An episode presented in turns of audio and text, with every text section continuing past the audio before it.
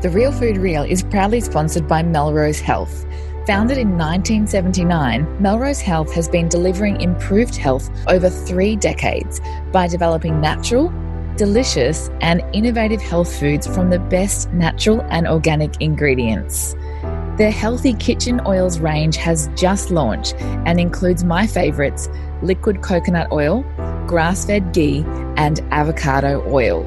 Visit melrosehealth.com.au or check out at Melrose Health on Instagram to learn more.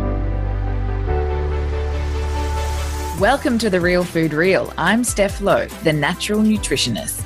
We're shaking things up on the podcast, and each week I am joined by our cast of experts, including Kirsty Wirth, Phil Maffetone, Kale Brock, Ali McLean, Katie Petticini, and so many more leaders in the fields of real food, gut health, sports performance, holistic wellness, and optimizing your health, metabolism, and longevity.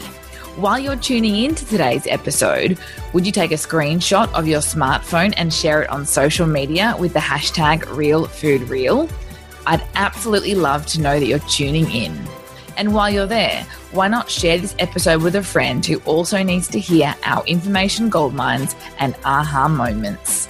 Sharing the show means we can continue our mission of simplifying nutrition and showing the world that health starts with what you choose to put on your plate. Without further ado, let's dive into this week's episode of The Real Food Reel. In episode 244 of The Real Food Reel, we take a deeper dive into Kale's lessons from the Blue Zones since returning home from filming the longevity film. We discuss the key lessons that we can all take from the world's longest living populations, including how we might change our nutrition, movement, mindset, and community approach as a result.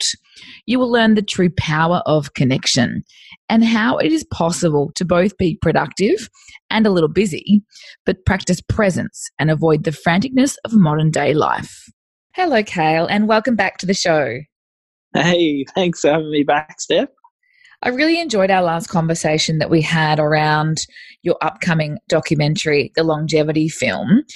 I just wanted to really explore more of the learnings with you to understand, of course, a synopsis of the film, but what you really took away personally.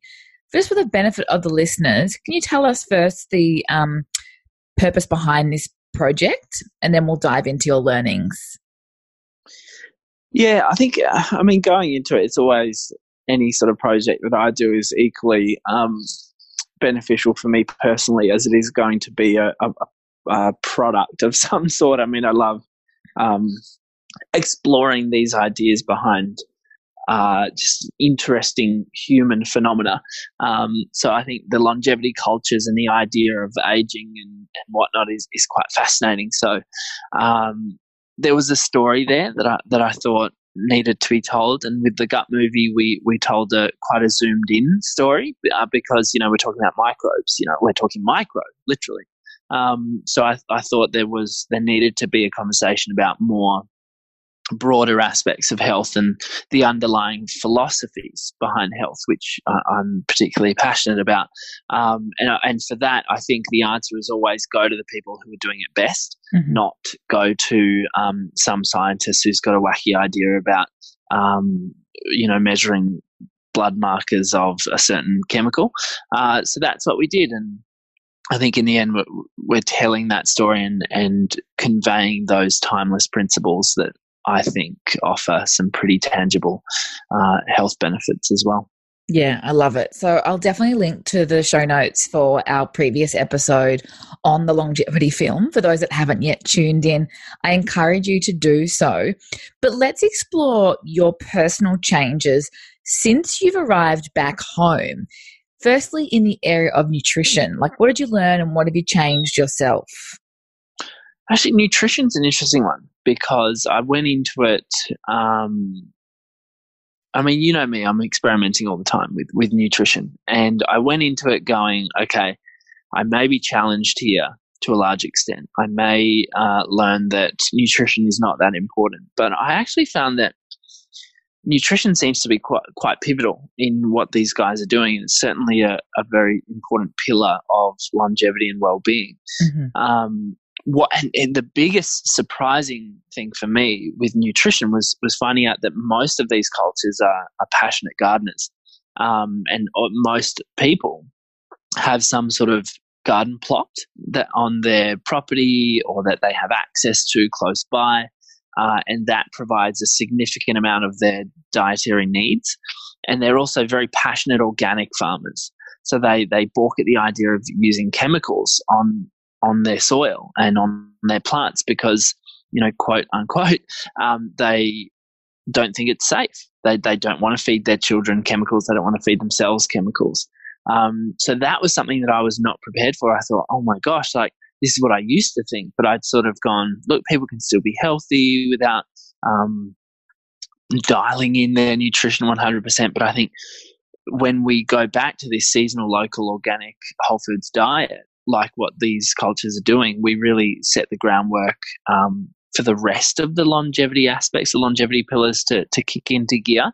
And I think without them, we always diminish the quality of life um, because I think that we are going to get time. We are going to get duration and quantity of years now because we've got um, tremendous technology uh, to keep us alive, but that technology doesn't keep us well. Mm-hmm. And I think we need to take responsibility for that. And that's where the nutrition component really came in for me. These guys are really committed to their to their traditional diets, you know, and they might have brought in like for instance in Okinawa they used to live off um, or they used to have it as their main staple, the Okinawan sweet potato. Now that has been superseded by some white rice, which comes often from Taiwan. Um, it used to be too expensive, uh, so that everyone would be on the Okinawan sweet potato, but now it's it's quite cheap, so that has sort of superseded it. But you see that people who have their own gardens uh, like to grow the Okinawan sweet potato and rely on that as much as possible.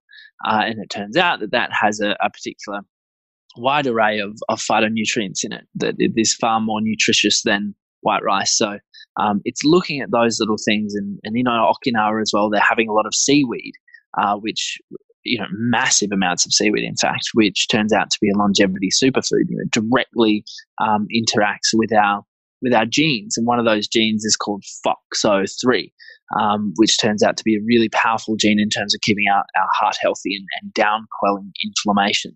There's loads of examples like that where traditional foods in these cultures offer a, a really strong benefit. But I think what's universal about that is that these foods are often available everywhere around the world. If you look at what naturally grows and what's native to a given area, I mean, we have these foods in Australia, for instance. We have, you know, Kakadu plum and, and all these wild herbs uh, growing around the place that, that we don't generally access. So I think when people get in touch with their nutrition and even further we'll, we'll talk a lot about the power of having your own garden uh, in this film and in this project i think when we do that we really set ourselves up properly to be able to benefit from the quantity of years that we'll will definitely experience I love that. So simple. And, you know, once again, we're going that full circle with our food, coming back to what probably our ancestors did very well um, and then, of course, focusing on food quality, which we can't ignore. So that's amazing. So, what have you yeah. got? What was that? Sorry. What have you got growing? Um, I've got some spinach, some kale, some chives. Uh, I've got some tulsi, which is holy basil. It's, very, it's a very adaptogenic herb. Yeah. Mm-hmm. Um, and I also pick a lot of stuff down by the beach. I pick some dianella berries. I pick some aloe vera.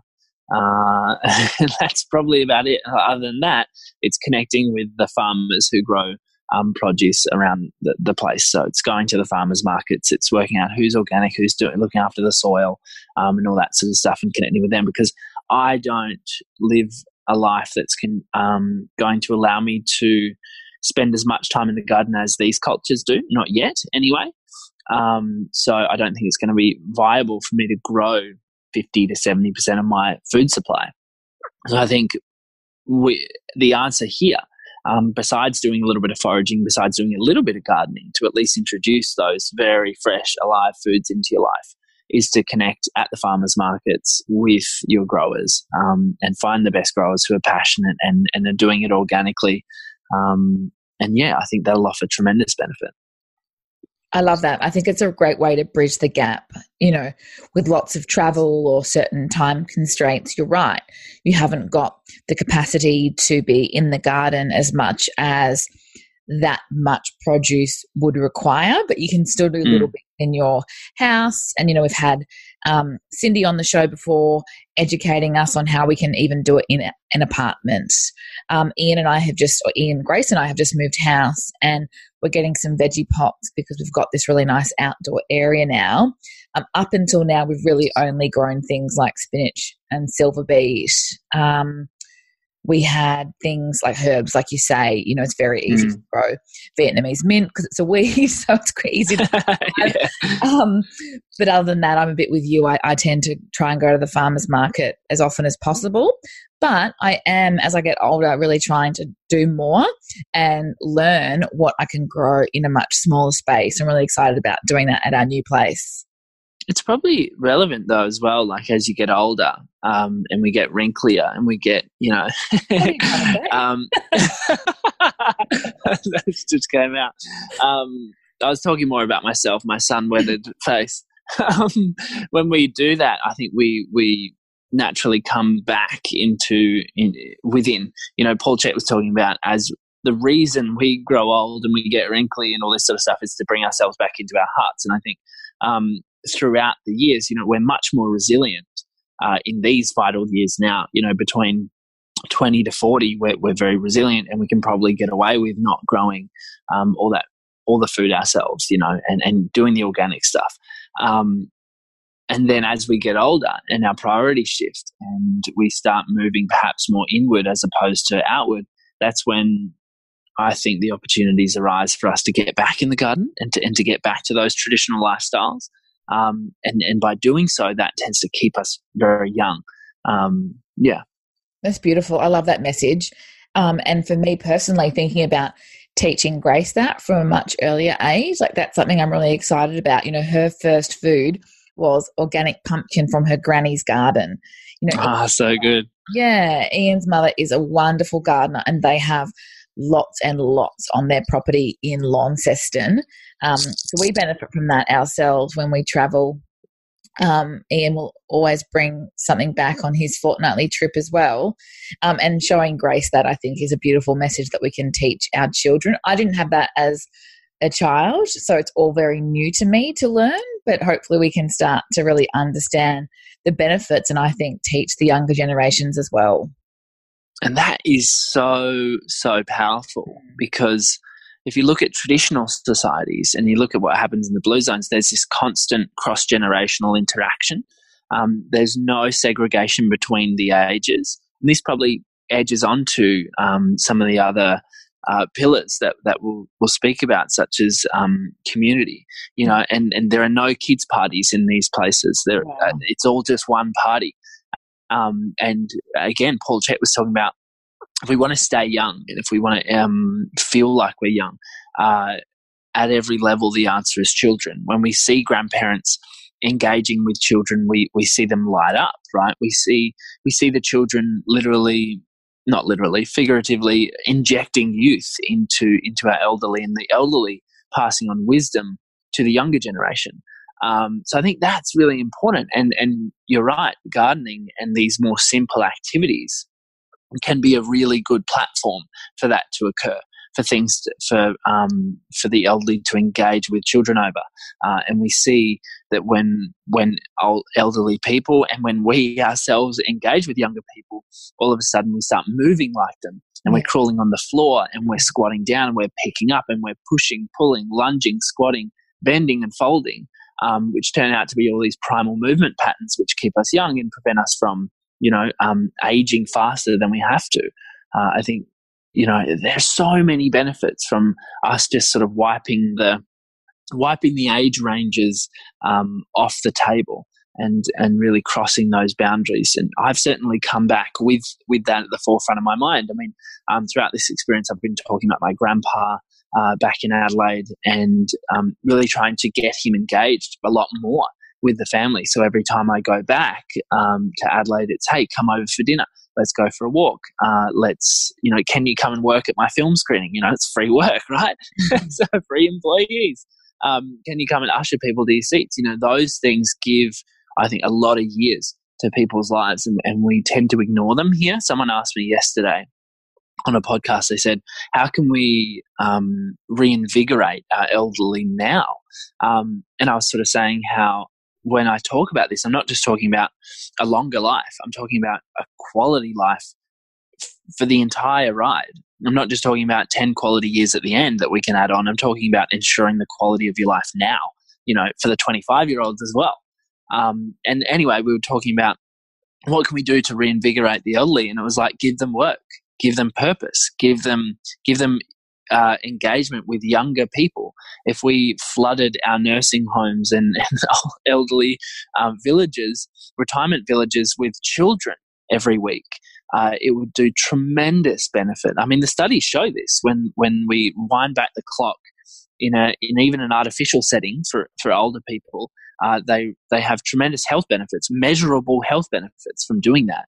Uh, so if we dump a bunch of kids with the grandparents and get a babysitting, or mm-hmm. like I'm trying to do, get my grandpa along to uh, work for me at the film screening for free, uh, he'll get a free seat at the film. So um, that that those things are, are very very actionable tools for us to, I think, reverse the aging scenario.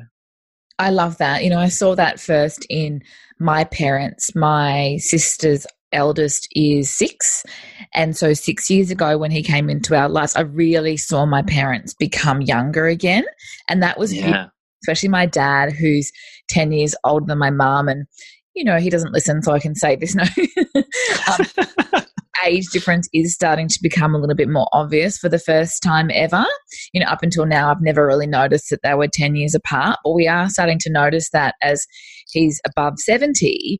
But when he's with my two nephews, you'd never know. It's beautiful to watch. Um, and I love seeing that.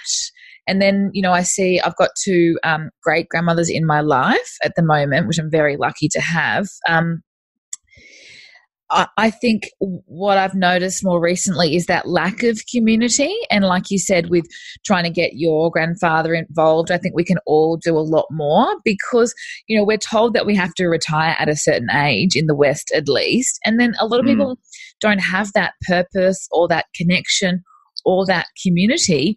And the decline that's associated with that is quite phenomenal. And I think we can stop that if we stay engaged doesn't need to be in a paid capacity unless, of course, you want to. But I think there needs to be something that we have in our days and in our weeks. Yeah, and and we, I think we can all take responsibility for that. It doesn't have to be something that's necessarily well. I mean, how often does this happen? It doesn't necessarily have to come from the top down in terms of policy uh, implementation. It can come from us. We can create um, small communities uh, based off of this idea um, that allow us to stay engaged even if we're not going to a job every single day. I mean, the year we retire is one of the most dangerous years statistically of our life. So if we can buffer that with with some sort of balm for the for the human condition, um, I think we're going to stand ourselves in good stead to enjoy the rest of our life. For me, it was when I came back from the film. I worked from home. You know, I may as well be busily retired, if you will, because I work from home. I choose my own hours. Um, I often work alone. So I had to sort of look at that and reassess that and go, what am I going to do about this? So it was, we moved house. We moved up to a couple of suburbs um, into a, a, little village on the beach where I can walk to the surf every day and I can walk down the street. And it's very hard for me to walk down the street without bumping into someone and having a conversation. So all these, just these tiny little um, changes, I think, uh, make these healthier choices easy and make them inherent in our lifestyle as opposed to them being a conscious um, intervention. You know, we, we're always talking about the interventions these days, and we're talking about, oh, you've got to meditate for 20 minutes before powering on into your unsustainable day. Well, why don't we just create a lifestyle that's more meditative in nature um, so that we can actually just experience the benefits of it all the time and not have it be a conscious thing? What if, what if we created um, movement patterns uh, that were again just inherent in the way that we live. So, in, if we're talking about elderly, we're saying, okay, well, the, the, the retirement village or the place that we live requires movement, and that's a lot of the the blue zones. These are inconvenient places to live. I mean, you go to Ikaria and it's like steep, it's dry, it's rocky, it's rough terrain, but that happens to offer a really um, powerful benefit to to the inhabitants there because they have to walk upstairs all the time. I was hanging out with Maria, who was 88 years old, and she was gardening and climbing steps like that. I was struggling with, you know, these awkward um, ladders under fences, you know, just awkward stuff, but that they power on through it because they never stop because it's a part of their lifestyle. And I think if any of us are, are convincing ourselves that we're gonna we're gonna keep up the 40 different health intervention and tools that, that we're told we have to, to to live well. If we think we're going to keep that up for 80 years, we're kidding ourselves. Um, we need to make these uh, powerful health ideas, these philosophies, culturally inherent. Um, and that might not happen on, on a widespread scale in terms of Australians, but it might happen in a village. We can absolutely contribute to our suburb, or even more micro than that, we can contribute to our street and we can contribute to our family in those ways and encourage those behaviors. Um, so yeah, I think I think we're we are in the driver's seat with this stuff. It's not gonna it's it's gonna be a long time before policy gets introduced and, and that sort of stuff.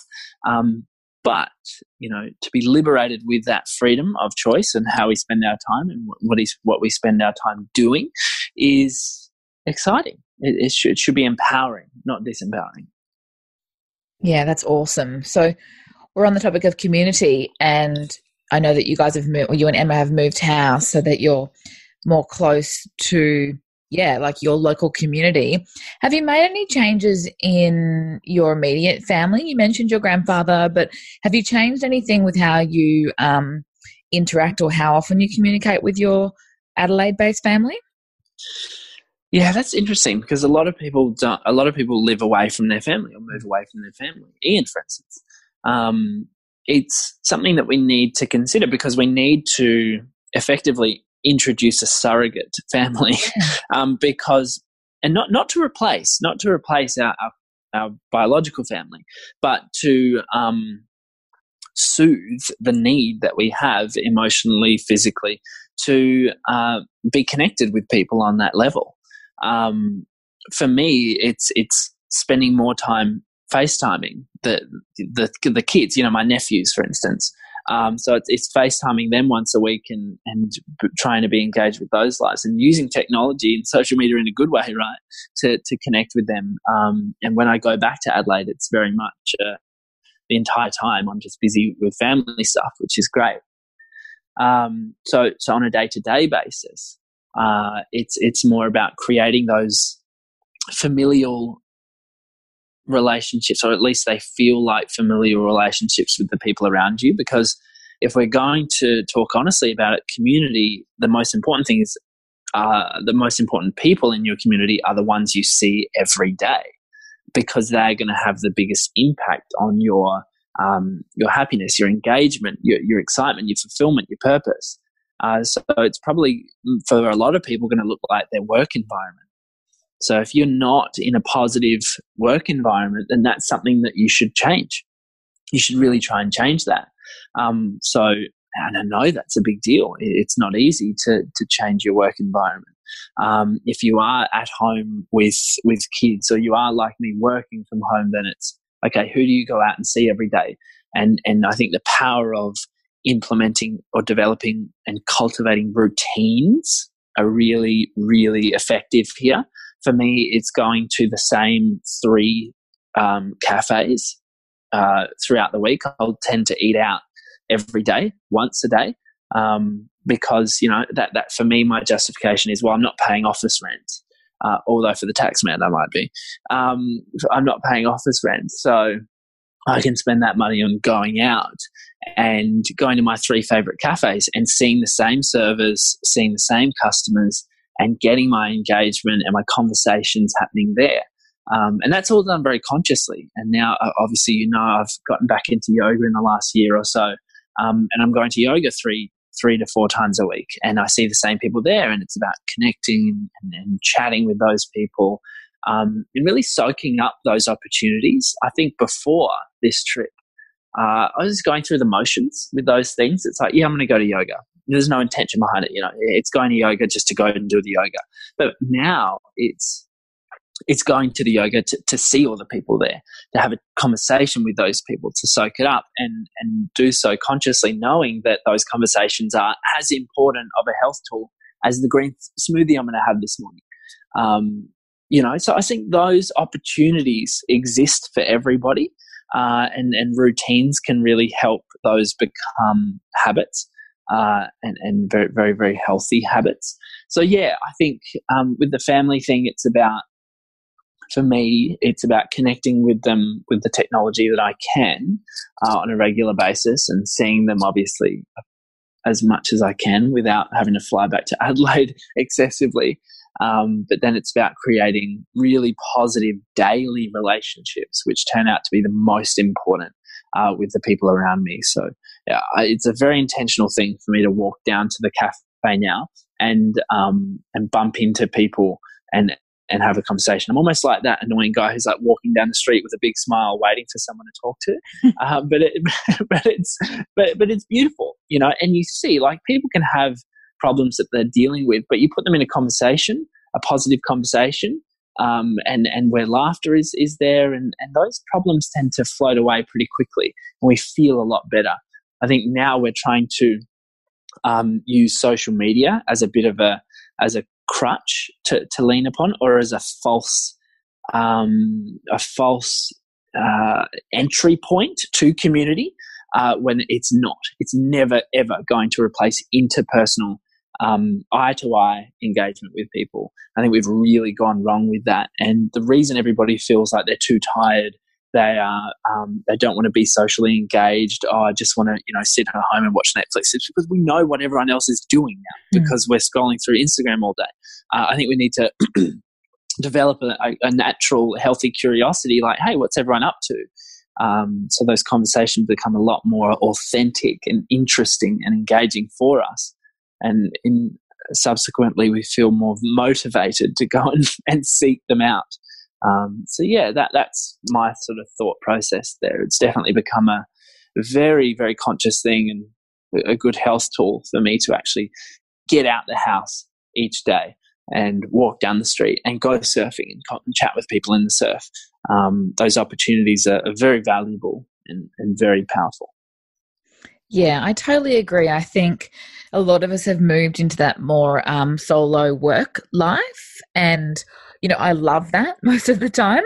Um, but it's important that you have the connection. So for me, that occurs when I go into the clinic two or three days a week and I'm with my staff and with my clients. And then obviously, there are other ways I've heard many people who have forever wanted to work from home.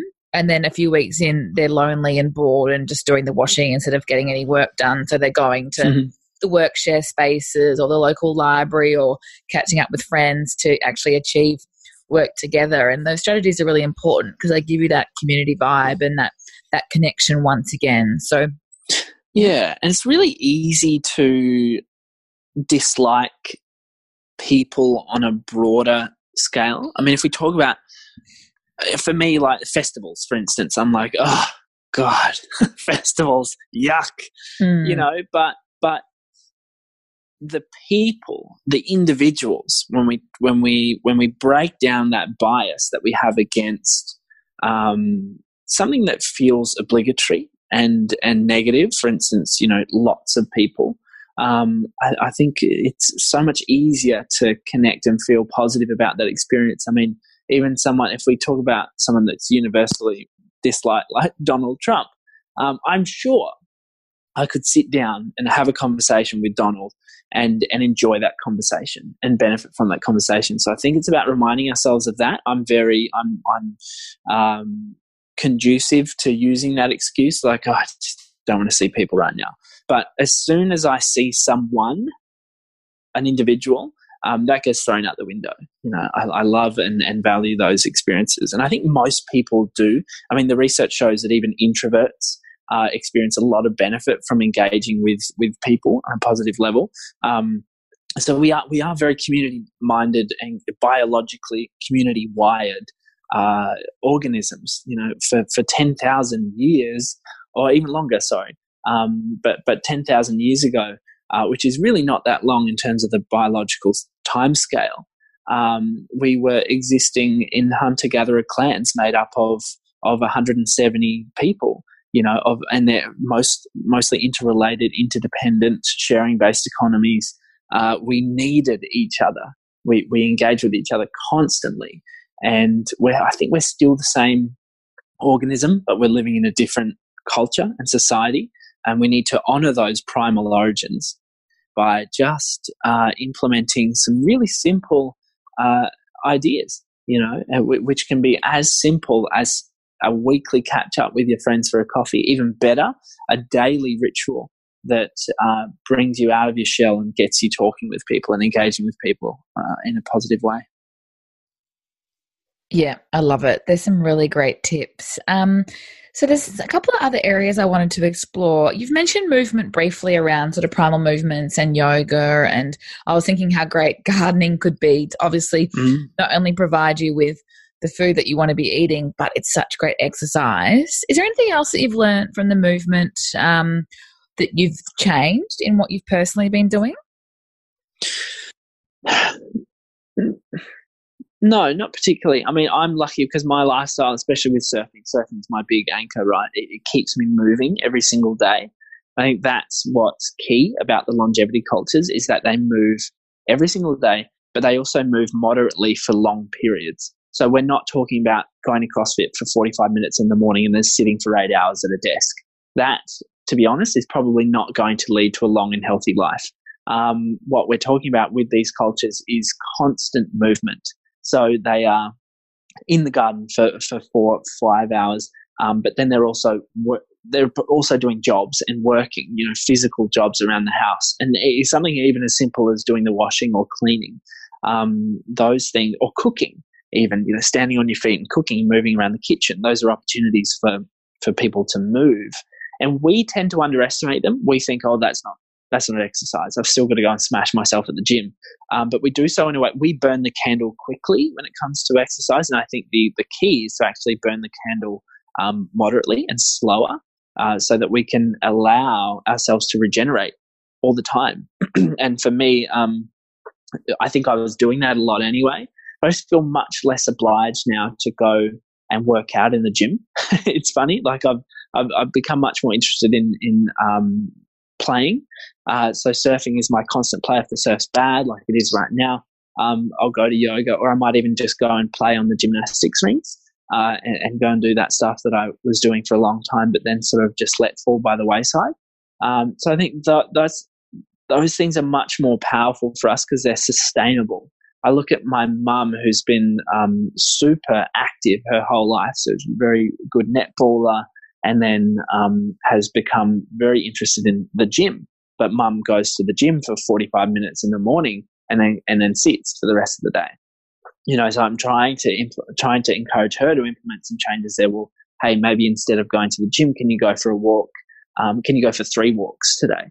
Uh, and they're just a little bit shorter, but in total, they make up 60 minutes of exercise. So I think those sort of um, reapproximations of what the longevity cultures are going to be really important. I'm not against people going and getting shredded and getting really functionally fit, um, but I think there needs to be an outcome for that. If you're just going to the gym to get better at going to the gym, you're kind of missing the point. I think you need to go to the gym to get better at everything else outside the gym. It should be an empowering health tool, but instead we use it as a bit of a an, an obsession, which is fine. Again, everyone has the, the freedom to, to do those things.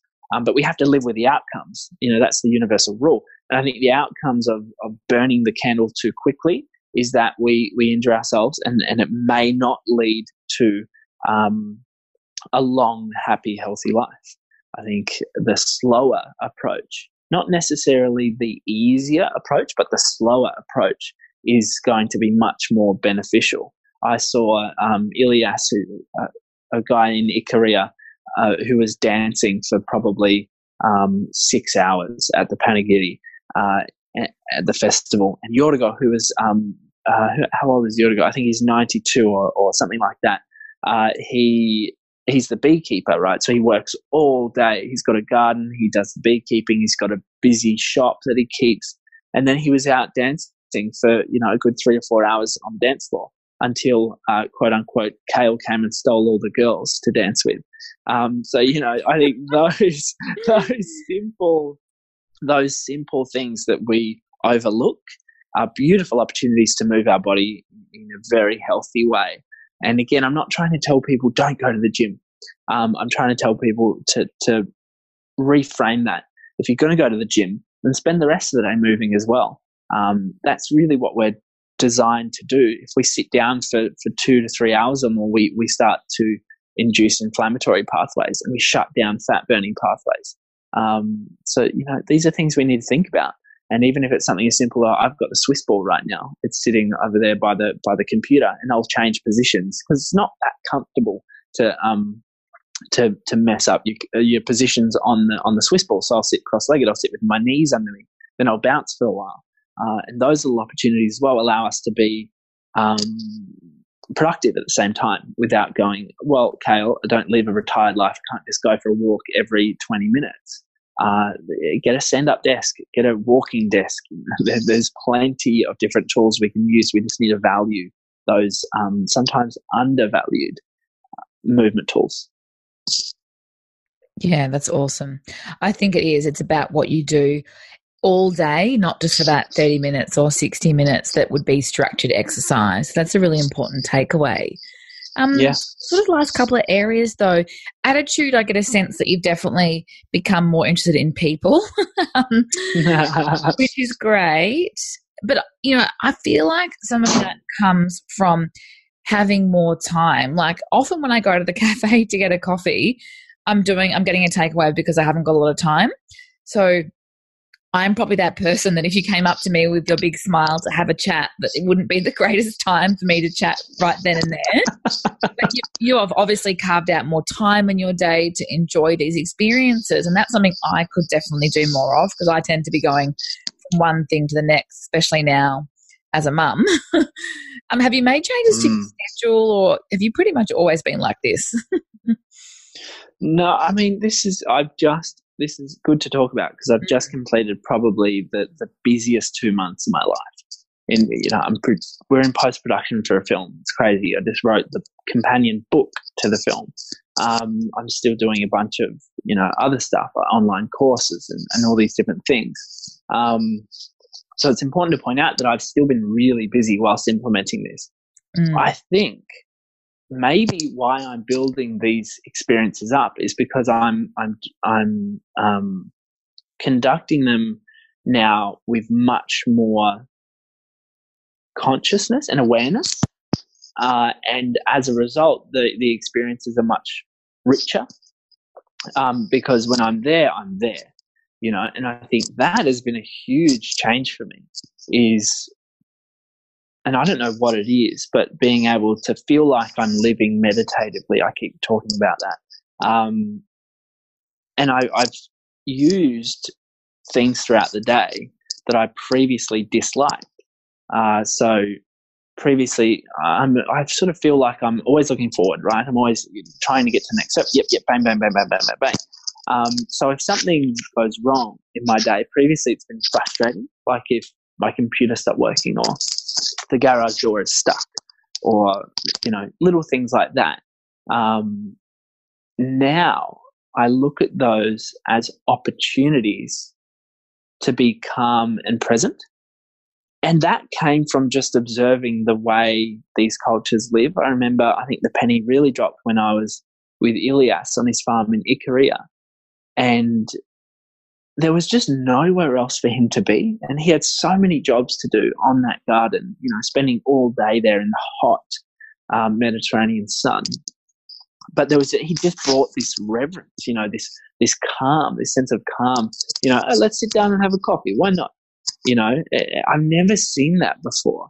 And I think for me, that really infected me uh, and went, hang on, I've got to just enjoy this because um, these obstacles that I'm experiencing, they're part of the whole experience. And if if you really want to take it further, they're probably um, the whole experience itself. Ryan Holiday to, uh, wrote the book, "The Obstacle Is the Way," and I think it's so true. And I knew that intellectually, but now I sort of feel it emotionally as well.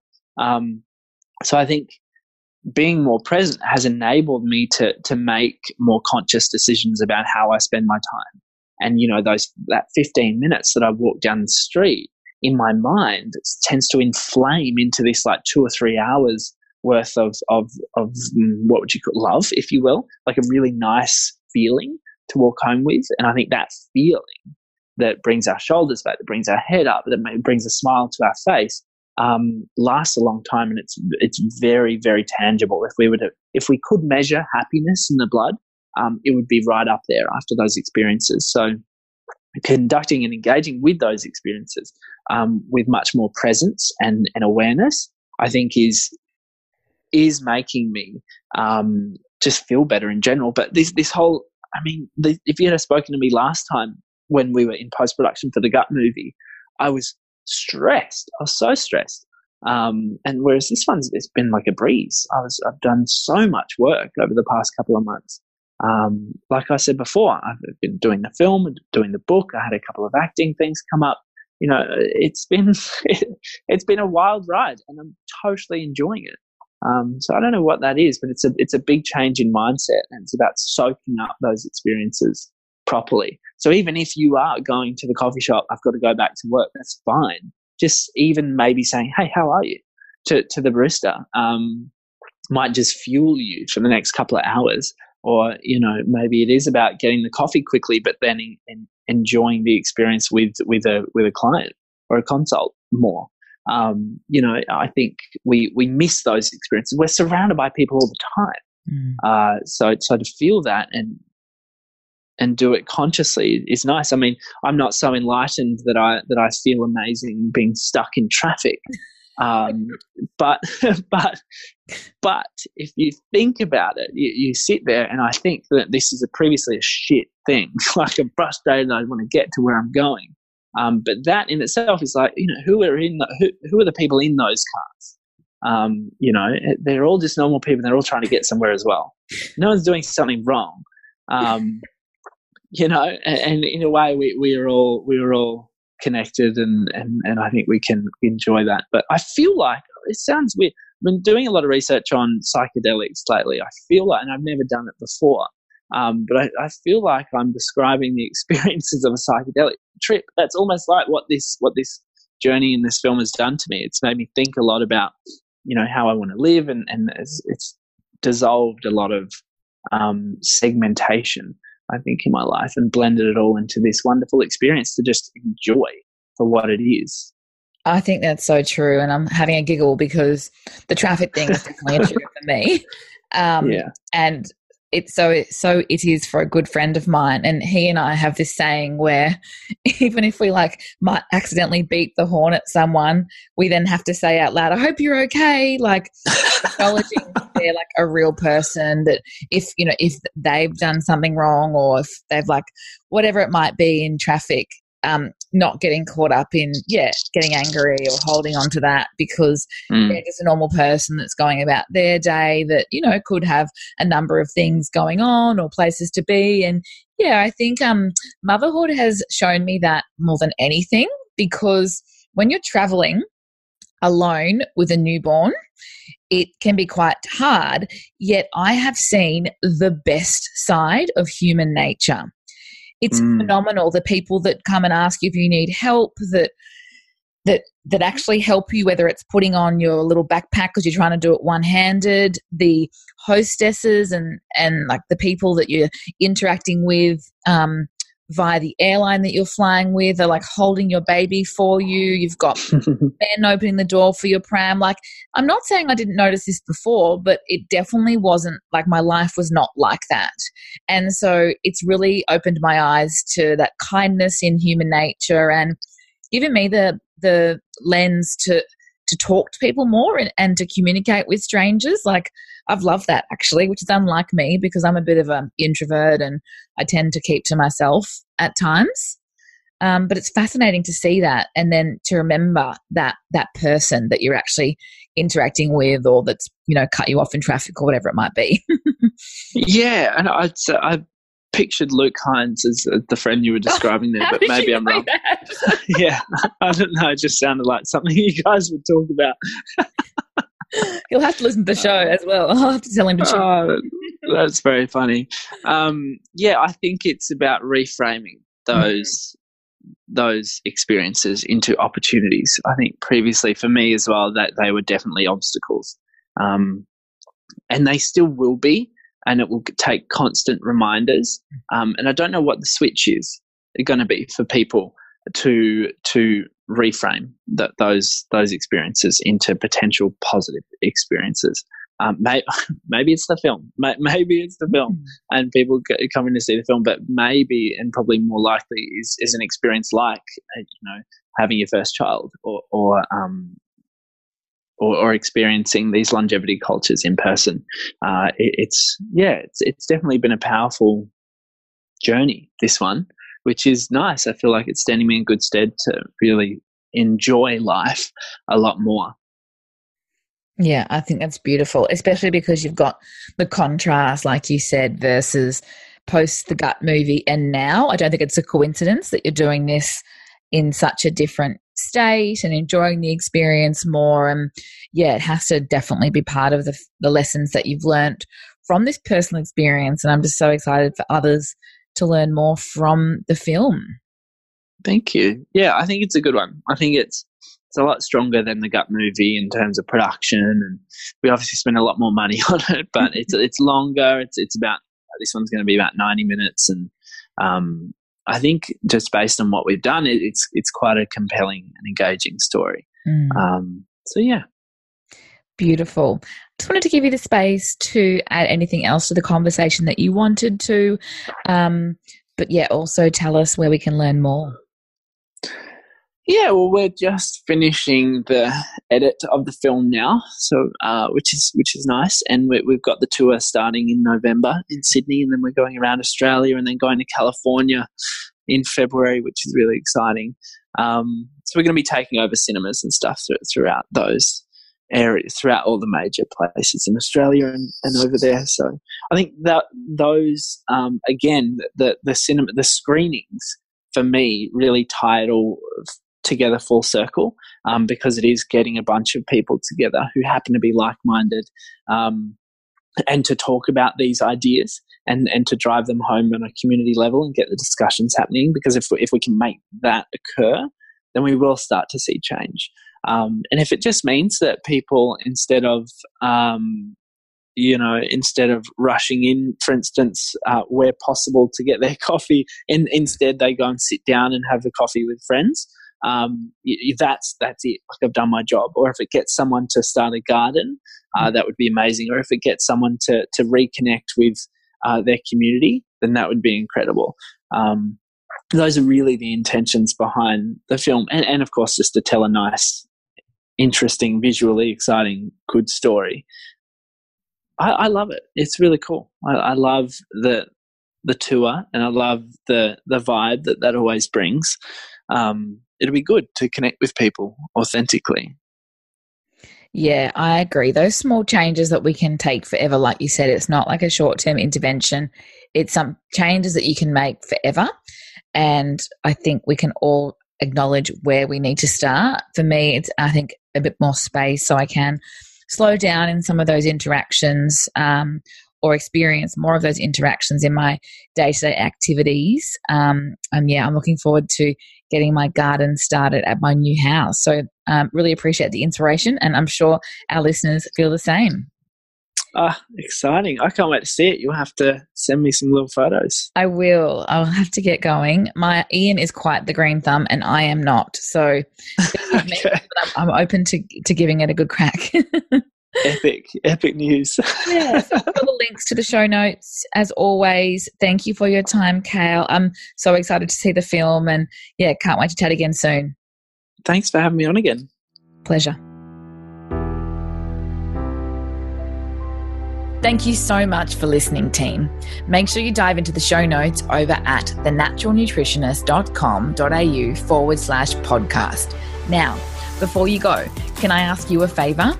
I'd be so grateful if you would leave me a five star review on iTunes. I personally read every review and comment and love hearing your aha moments and takeaways from each episode. together we can continue to spread the real food love. See you next time on The Real Food Reel.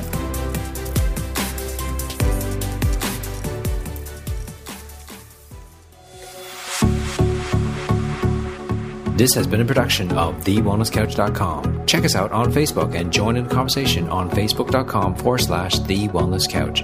Subscribe to each show on iTunes and check us out on Twitter. The Wellness Couch, streaming wellness into your lives. Whilst the Wellness Couch presenter endeavor to provide accurate and helpful information to their listeners, these podcasts cannot take into account individual circumstances and are not intended to be a substitute for health and medical advice from a qualified health professional. You should always seek the advice of a qualified health professional before acting on any of the information provided by any of the Wellness Couch podcasts.